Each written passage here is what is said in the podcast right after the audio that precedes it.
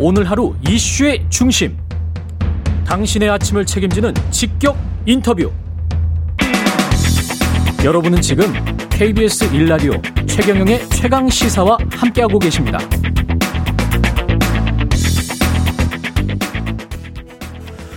예, 윤석열 국민의힘 대선 후보 전 정권 적폐 청산 수사 발언이 정치권 뜨겁게 달구고 있는데요. 문재인 정부에서 국민소통 수석을 지낸 윤영찬 의원, 윤영찬 의원님 전화로 연결돼 있습니다. 안녕하세요. 예, 안녕하세요. 예, 짧게 원 포인트로 질문 드리려고 전화 연결했습니다. 네. 예. 이거 어떻게 들으셨어요? 어, 이 뭐, 저, 7일 중앙일보 인터뷰가 결국 어, 도화선이 됐는데요. 예. 그 핵심을 보면 그분의 의도를 알 수가 있는 거죠. 음. 뭐, 집권하면 전 정권 적폐청산 수사할 거냐. 1초의 이 망설임도 없이 해야죠, 해야죠. 음. 수사가 돼야죠. 이렇게 이야기를 했거든요. 예. 그렇다면은 본인이 검사 출신 아닙니까? 예. 검사 출신으로서 어떤 혐의가 있고 어떤 비리의 의혹이 있기 때문에 뭘 해야 된다라는 얘기가 나와야 되는데 그게 아니라 무조건 해야 된다고 이야기를 하죠. 음. 왜? 근거는 없지요. 그렇기 때문에 우리 이 윤석열 후보의 정치 보복에 대한 의도가 분명하다라고 해석을 할 수밖에 없다고 생각합니다. 만약에 수사를 해야 된다면 근거를 밝혀라 그런 말씀이시네요. 그렇죠. 예. 문재인 대통령도 비슷한 말씀하신 것 같은데 현 정부를 근거 없이 적폐 수사의 대상이자 불법으로 모은 것에 대해서 강력하게 분노를 표한다. 문재인 대통령이 강력한 분노를 표한다. 그 국내에 있는 정치인에 대해서 이렇게 표현한 거는 저는 처음인 처음이었던 것 같은데. 이례적이죠. 예. 네, 저도 뭐 대통령을 옆에서 모셔봤지만 예. 이분이 대부분 본인에 대한 어떤 비난이나 비판은 다 참고 넘어가신 분입니다. 예. 그런데 이렇게 어, 직접적으로 어, 본인의 발언을 공개를 한 것은 음. 그만큼 이례적으로 윤석열 후보가 어, 얘기했던 어, 내용 자체가 어, 위 정권을 법- 집단 범죄화하는 그 매우 망언적인 그런 행태였다. 음. 이 부분에 대해서 대통령께서도 이례적으로 분노하셨다 이렇게 생각합니다. 문재인 정부를 집단 범죄화하는 망언이었다. 예. 의원님도 기자회견 통해서 검찰 국가를 만들겠다는 비뚤어진 욕망과 문재인 정부가 싫다는 게 정치 보복의 유일한 근거이자 명분 이렇게 주장을 하셨습니다. 예. 네네.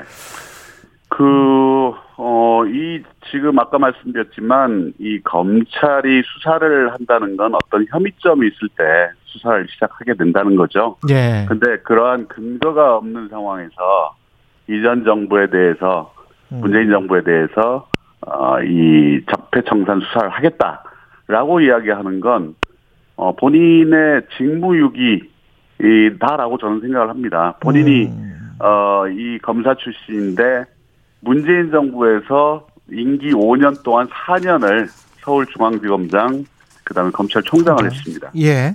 그 총장을 하셨던 분이 그 비리가 있었다면 본인이 직접 수사를 했어야죠. 음. 그런데 그 수사를 어, 하지 않았고 예. 그러면서 이제 마치 무언가가 있는 것처럼 이야기를 하는 건 매우 무책임하고 본인의 책임을 스스로 방기했거나 아니면 직무를 유기했다. 저는 그렇게 생각합니다. 예. 그런데 이제 청와대 사과 요구에 윤석열 후보가 말이 약간 좀 뉘앙스가 바뀌었어요. 윤석열 사전에 정치 보복이라는 단어는 없다. 법과 원칙, 공정한 시스템에 의해 처리해야 한다는 말씀을 드려왔다. 대통령님의 생각과는 같다. 우리 대통령의 생각과 같다. 뭐 이런 이 문제가 발언의 파장이 커지, 커지니까 본인이 그거를 다시 담으려고 하는 건데요. 예. 어, 중앙일보 인터뷰를 보면 민주당 정권이 검찰을 이용해서 얼마나 많은 범죄를 저질렀나 라고 이야기를 하고 있습니다. 어. 이게 이미 기정사실화한 거거든요. 예. 거기에 상응한 책임을 져야 된다 이렇게 이야기를 했어요. 음. 그러면 어, 윤석열 후보는 검찰총장이었지 않습니까? 예. 그러면 본인이 이 저 우리 민주당 정권의 범죄에 본인도 같이 동참을 했다는 이야기인지 뭔지 어. 앞뒤가 도무지 맞지가 않아요. 예.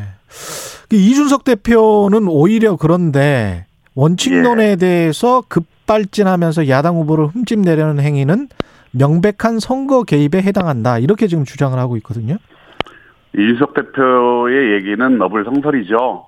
윤석열 후보 인터뷰 자체가 예. 발진이고 그리고 어이 어, 청와대와 그다음에 대통령 그리고 우리 국 저 민주당 정부 정부를 범죄 집단화한 굉장히 망언이었기 때문에 예. 거기에 대해서 대응하는 건 너무나 당연한 겁니다. 음. 이거를 선거 개입이라고 이야기하는 것 자체가 오히려 선거 개입이다. 저는 그렇게 주장하고 싶습니다. 그 윤석열 후보가 청와대 요구대로 사과를 하리라고 보십니까? 아니면은 이번 논란이 어떻게 마무리 돼야 된다고 보세요? 그 윤석열 후보가 깨끗하게 사과를 해야죠. 음. 본인이 어찌됐든 대통령도 아니고 대통령 후보인데 대통령 후보가 어쨌든 국민들을 통합하고 갈등을 치유하는 역할을 하겠다. 최소한 레토릭이라도 이런 발언을 해야 되는 게 맞다고 봅니다. 예. 그럼에도 불구하고 이전 정부에 대해서 명확하게 현 정부에 대해서 본인이 대통령이 됐을 때 정치 보복을 하겠다라는 공언을 하는 건 저는 이전까지 어떤 이 선거를 봤을 때 어느 후보도 이런 식의 발언을 했다고 한 기억이 없습니다. 예. 이게 대선을 불과 20여일 앞두고 나온 발언이어서 이렇게 되면 예. 대통령과 제1야당이 대립하는 전선이 형성이 돼버리고 선거 예. 기간 판세에도 영향을 미칠까요? 어떻게 보세요?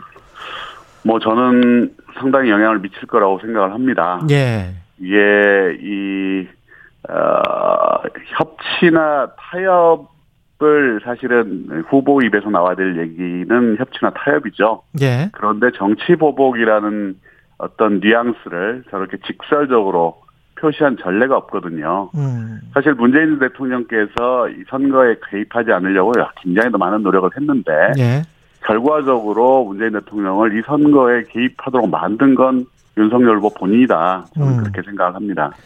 근데 민주당 입장에서 보면 정치적으로 봤을 때 특히 선거 공학적으로 봤을 때 분노의 결집 효과가 더 클까요? 아니면은 진영 대결 격화가 되면서 현 정부의 차별화가 만약에 이재명 후보가 사라지면 그러면 오히려 중도층의 에, 이탈이 있을 수 있을까요? 어떻게 보십니까, 이건?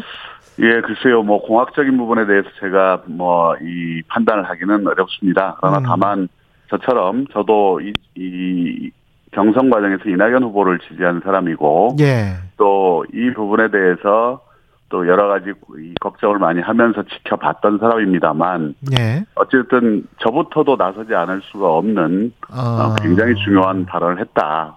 망언을 했다. 아. 라고 생각을 하고 있고, 예. 이거에 대해서 어 그동안 우리 민주당 지지자들 중에서 음. 이재명 후보를 지지하지 않던 분들이 마음들 상당히 바꿀 것이다 저는 생각을 합니다.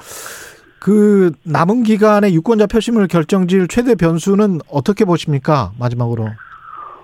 어 역시 어 오미크론으로 인해서 음. 코로나 19가 지금 뭐급 확산하고 있는데요. 예. 이 코로나 위기를 어떻게 극복할 것인지가 가장 중요할 것 같고요. 예. 그리고 어, 대한민국이 굉장히 이 대전환의 상황에 와 있는데 이 대전환을 이끌 수 있는 유능한 리더가 누구냐 음. 라는 부분에 대한 어, 유권자들의 판단이 굉장히 중요할 것 같다 이렇게 생각합니다. 알겠습니다. 윤영찬 더불어민주당 의원이었습니다. 고맙습니다. 네, 감사합니다. KBS 라디오 최경령의 최강 시사 2부는 여기까지입니다.